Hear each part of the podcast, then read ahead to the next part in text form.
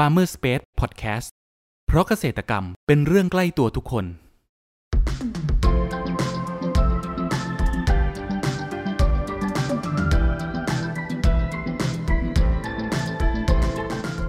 สวัสดีครับ ขอต้อนรับเข้าสู่รายการพันนานารายการที่จะทำให้คุณผู้ฟังได้สำรวจ และทำความรู้จักผลผลิตทางการเกษตรชนิดต่างๆ จากการสัมภาษณ์ผู้ผลิตไทยโดยตรง วันนี้อยู่กับผมนัทนัทพงศ์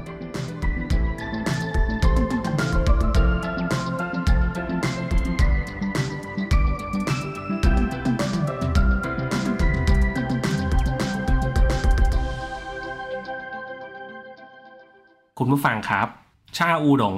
เป็นชาที่ได้รับความนิยมในประเทศจีนและไต้หวัน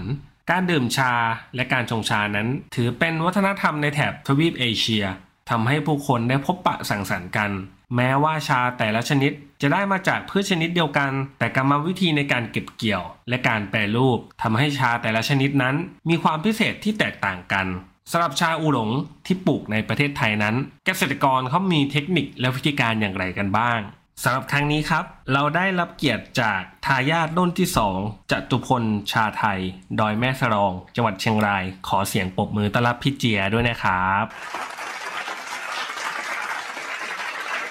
ครับผมก่อนอื่นครับเอ่อให้พี่เจียครับ แนะนำตัวเพิ่มเติมให้กับคุณผู้ฟังรู้จักหน่อยครับ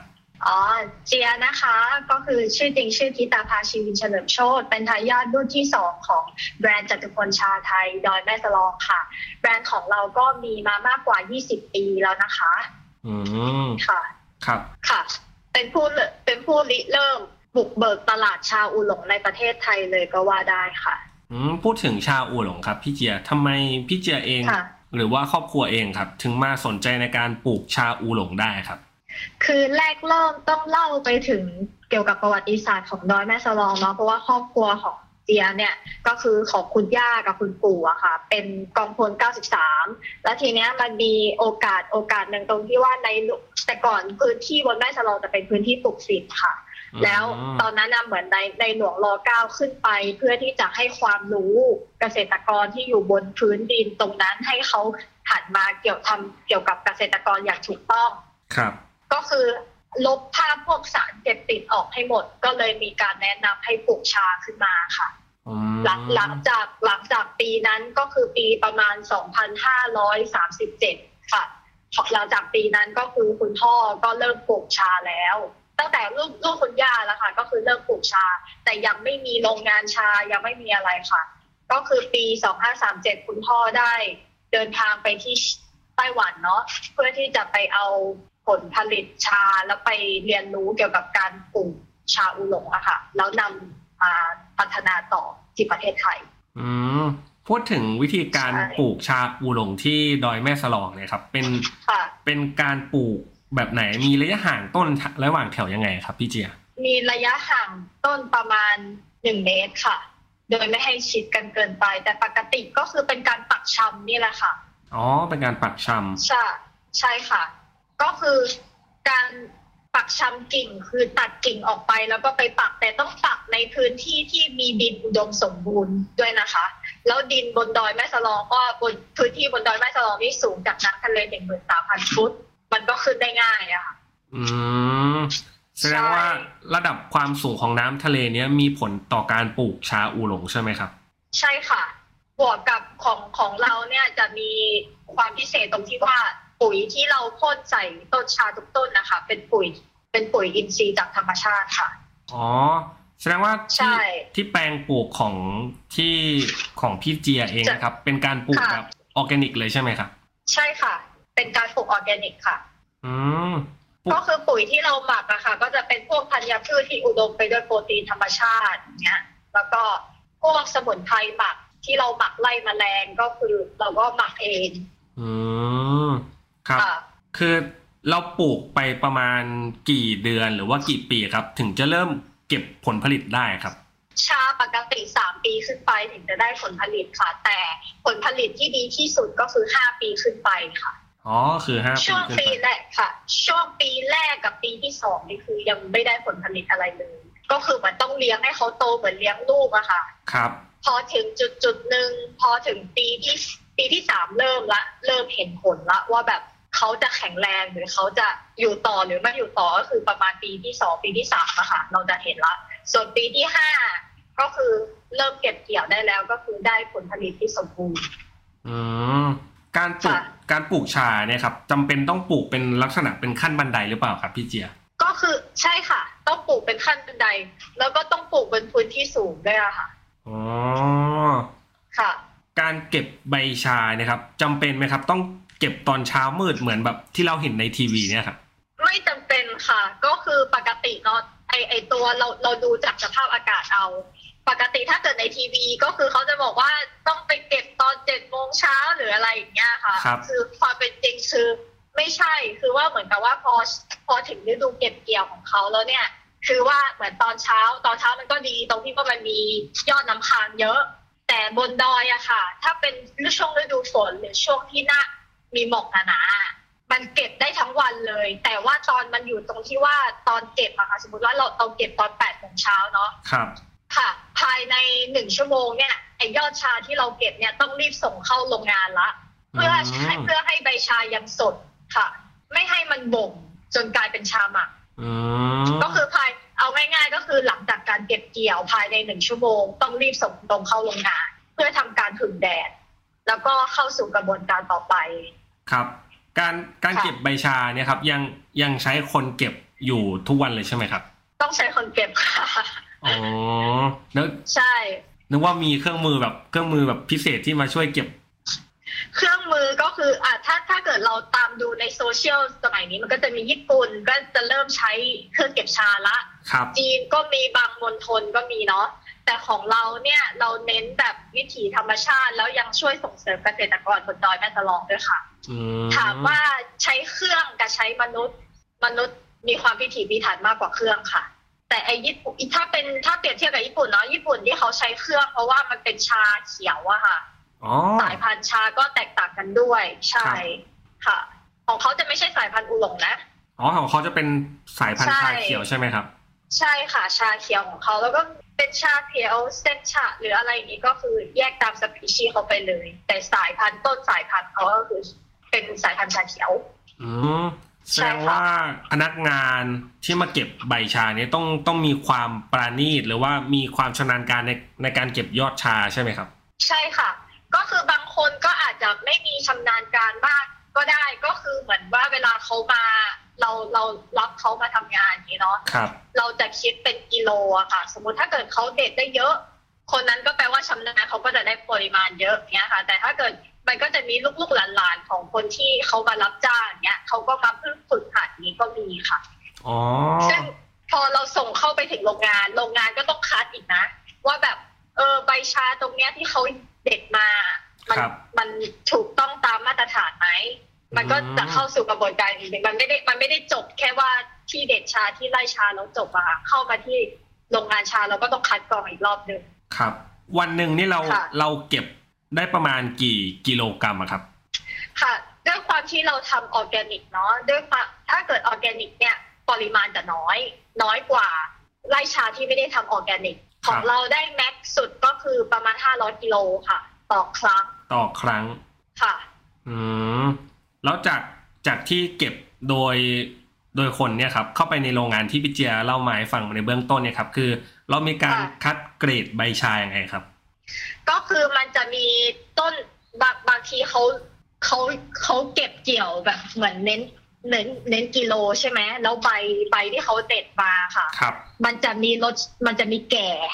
ใบมันจะแก่กว่า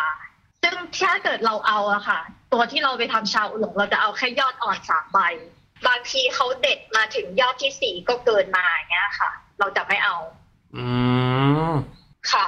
คือเราจะใช้ยอดอ่อนแค่สามใบเท่านั้นทำไมเราถึงต้องใช้ยอดอ่อนแค่สามใบครับพี่เจีย เพราะว่ายอดอ่อนจะได้ความหอมและความนุ่มของชาแท้ๆเลยอะค่ะ คือชาของเรามันจะมีอยู่สี่สายพันธุ์เนาะครับ ถ้าเอายอดแก่มาทำเนี่ย มันจะตรงที่ตอนที่ม้วนนะคะเข้ากระบวนการม้วน หรือว่าเข้ากระบวนการอบ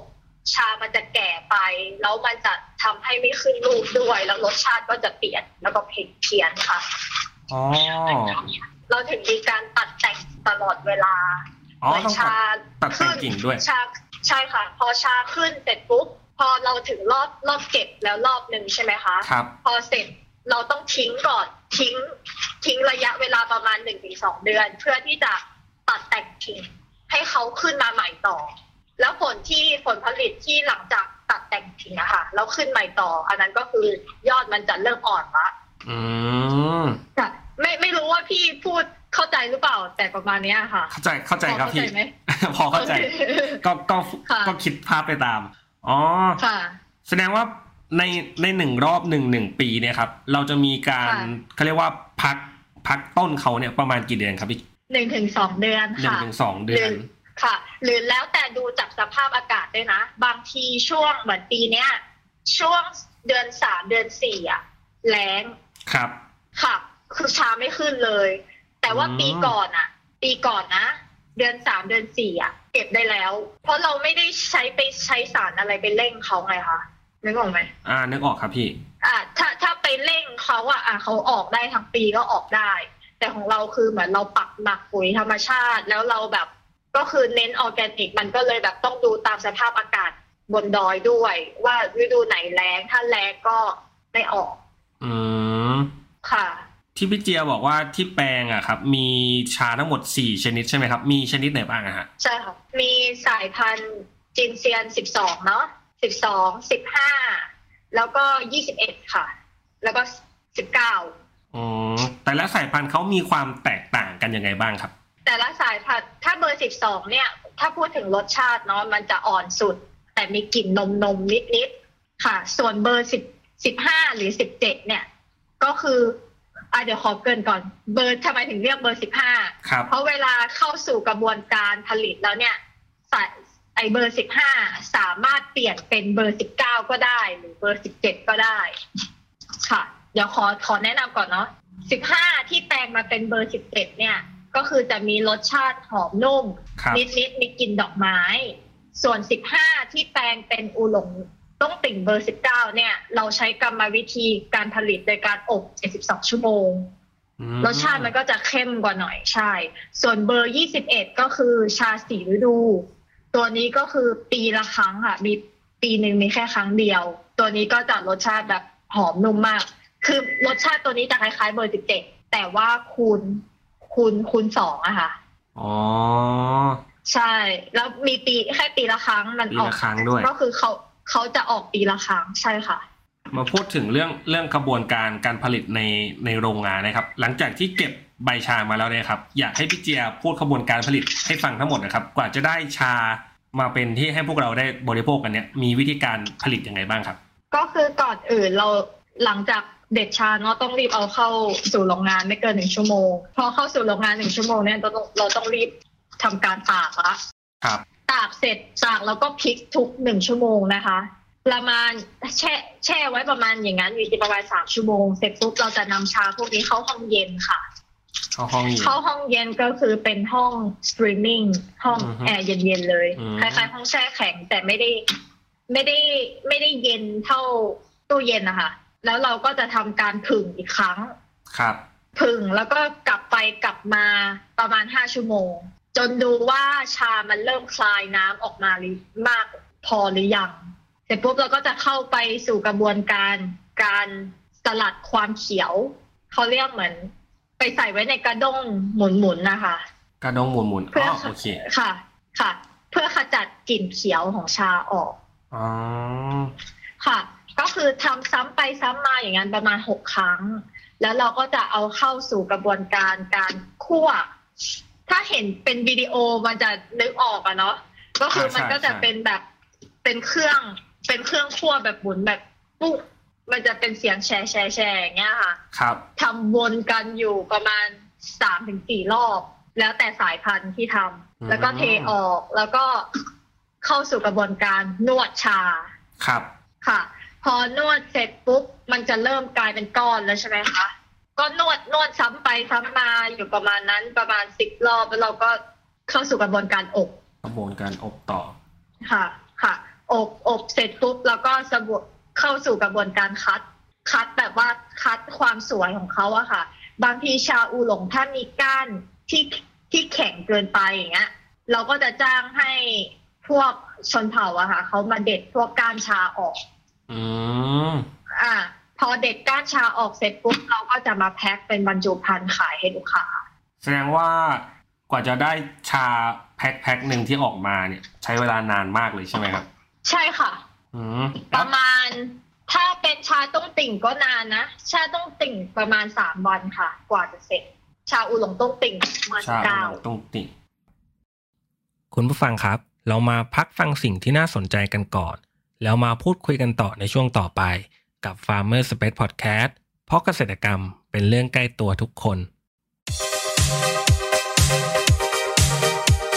มันหมดยุคแล้วที่ต้องเดินทางไปเช็คผลผลิตกับเกษตรกร มันหมดยุคแล้วที่ต้องคอยปวดหัวกับการวางแผนการจัดซื้อ มันหมดยุคแล้วที่ต้องยุ่งยากกับการสำรวจราคาสินค้าเกษตร ถึงเวลาแล้วที่คุณจะบอกลาวิธีเดิมๆเราขอเสนอ Cropper ตัวช่วยจัดหาผลผลิตทางการเกษตรสำหรับภาคธุรกิจ เราจะช่วยวางแผนและยังช่วยสำรวจราคาผลผลิตจากฟาร์มเกษตรกรทั่วประเทศได้อย่างสะดวกและรวดเร็ว เดี๋ยวเรามาฟังเสียงจากผู้ใช้งานจริงกันครับ หลังจากที่ได้ลองใช้บริการแล้วเป็นยังไงบ้างครับ คุณซาร่า มันสุดยอดมากเลยค่ะจอร์ดตั้งแต่บริษัทเราใช้ Cropper แล้วก็ไม่ต้องจ้างพนักงานเพิ่ม แถมฝ่ายจัดซื้อยังรองรับออเดอร์ลูกค้าได้มากขึ้น และไม่น่าเชื่อเลยว่ามันทำให้ลูกค้าประทับใจเรามากจริงๆเลยค่ะจอร์ดหากสนใจที่จะใช้บริการในการจัดหาผลผลิตทางการเกษตร สนใจติดต่อได้ที่ 093 317 1414 ย้ำ 093 317 1414 เรื่องจัดหาผลผลิตไว้ใจ Cropper ขอต้อนรับคุณผู้ฟังเข้าสู่ Farmer Space Podcast ในช่วงครึ่งหลังนี้นะครับ ผลิตภัณฑ์เนี่ยครับที่ได้จากชาที่ได้มาเนี่ยครับมีปัจจุบันเนะครับ พี่เจียมีผลิตภัณฑ์อะไรบ้าง แล้วก็ราคาขายแต่ละตัวเป็นยังไงบ้างครับ ก็คือชาตอนนี้ตอนนี้ที่มีเนาะเป็นชาอูหลงสายพันธุ์เอเบอร์สิบสองสายพันธุ์จีนเตียง ตัวนี้ก็ราคาที่สามร้อยห้าสิบาทต่อสองร้อยกรัมค่ะ ส่วนเบอร์สิบเจ็ดชาอูหลงก้านอ่อน ตัวนี้ก็คือราคาอยู่ที่ห้าร้อยต่อสองร้อยกรัม ส่วนเบอร์สิบเก้าอูหลงต้งติ่ง ราคาอยู่ที่หกร้อยบาทต่อสองร้อยกรัมค่ะ แล้วก็ตัวสุดท้ายก็คือชาอูหลงสีฤดู หรือเบอร์21เนี่ยนะคะ ก็คือ200กรัมอยู่ที่900บาทค่ะอืมแล้วมันก็ยังมีสายพันธุ์อื่นที่เรานำไปอัดแอปเช่นเราเอาเบอร์12มาผสมกับดอกไม้ ครับ ดอกหอมหมื่นลี้อย่างเงี้ยค่ะ ก็จะเป็นชาอูหลงผสมดอกหอมหมื่นลี้ตัวนี้ก็ก็มีราคาแตกต่างค่ะ ก็คือ100กรัมจะอยู่ที่350ถ้า200กรัมจะอยู่ที่500 มีมีช่องทางการขายที่ไหนบ้างครับพี่ทั้งออนไลน์แล้วก็ออฟไลน์ครับ ถ้าเป็นออฟไลน์เราก็จะมีวางอยู่ที่ห้างเนาะอยู่ที่อยู่ที่เอาเอาอันดับที่หนึ่งคืออยู่บนดอยแม่สลอครับอันดับที่สองก็คืออยู่ที่กูเม่พารากอนค่ะอืมอยู่ตอนอยู่ตรงโซนกูเม่ไทย แล้วก็มีที่ Tops บางนาตรงงานจริงใจค่ะ แล้วก็ส่วนออนไลน์ก็จะมี Shopee Line Shop เฟซบุ๊กค่ะ ก็คือสามารถติดตามได้ ทุกช่องทางที่ที่มีจำหน่ายเลยใช่ไหมครับ ใช่ค่ะ อืมแล้วความคิดของพี่เจียพี่เจียคิดว่าอนาคตของตลาดชาอูหลงจะเป็นยังไงบ้างครับสำหรับสำหรับเจียนะ เจียเชื่อว่าชาไทยอะก็ไม่แพ้ชาต่างประเทศก็คือไม่แพ้ชาโลกอะ คือชาเราก็มีส่งออกได้แล้ว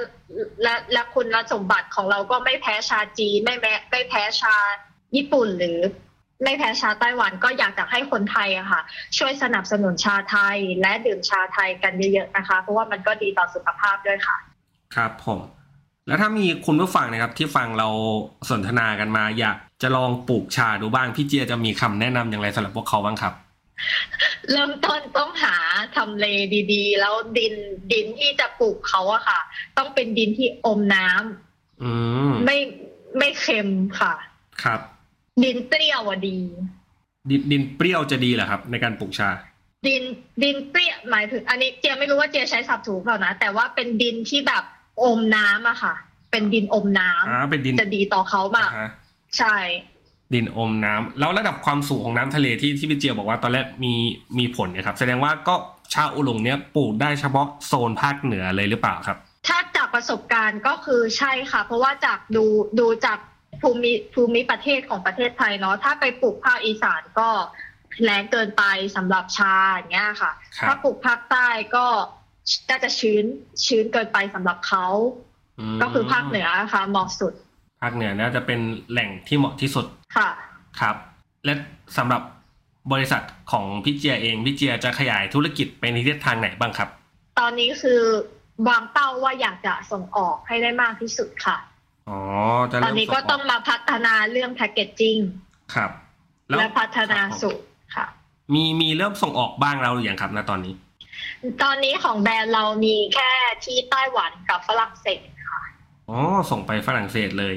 ค่ะ แต่ฝรั่งเศสก็จะเป็นตัวแทนจำหน่ายค่ะ คือเราจะเป็นแบรนด์ของเราเลยแล้วเขาก็ไปจำหน่ายเขาครับค่ะ สุดท้ายเนี่ยครับ อยากนัดอยากให้พี่เจียครับ ฝากช่องทางการติดต่อของ ฟาร์มนะครับ ว่าอยู่ที่ไหนครับเผื่อมีคุณผู้ฟังอยากจะลองเดินทางไปเยี่ยมชมที่แปลงของพี่เจียเองครับ อยู่บนดอยแม่สลองนะคะ ก็คือโรงงานชาจะอยู่ตรงข้ามกับโรงแรมดอยหมอกดอกไม้ค่ะ ส่วนถ้าไปถึงเนี่ยสามารถโทรหาเจียก็ได้ค่ะ เบอร์ 0 6 4 3 6 4 6 3 6 3 ค่ะ หรือช่องทาง Line Official ก็คือจตุพลชาจตุจตุพลไทยที off OFF ค่ะ เป็นภาษาก็สามารถแอดเป็นภาษาเข้ามาอังกฤษหมดเลยไหมครับพี่ ใช่ค่ะ มีแอสไซน์อยู่ข้างหน้าเลยนะคะอ๋อแอสไซน์จตุพลไทยที off ได้ครับก็สำหรับคุณผู้ฟังนะครับ ที่อยากจะไปเยี่ยมชมก็ลองติดต่อไปตามที่อยู่ที่พี่เจียแนะนำมาได้เลยนะครับนะคะขอบคุณมากนะคะครับคุณผู้ฟังวันนี้นะครับ พวกเราก็ได้รับความรู้นะครับ และเทคนิคต่างๆ เกี่ยวกับชาวอูหลงนะครับ ตั้งแต่วิธีการ ปลูกวิธีการดูแลระหว่างเติบโตนะครับจนกระทั่งเก็บชาใบอ่อนนะครับ มาให้พวกเราได้บริโภคกัน ก็หวังว่าจะเป็นประโยชน์ให้กับคุณผู้ฟังไม่มากก็น้อยนะครับสำหรับครั้งนี้ครับ ขอกับคุณพี่เจียครับ จากทายาทรุ่นที่ค่ะสองจตุพลชาไทย ดอยแม่สลองจังหวัดเชียงรายมากนะครับขอบคุณครับ ขอบคุณค่ะ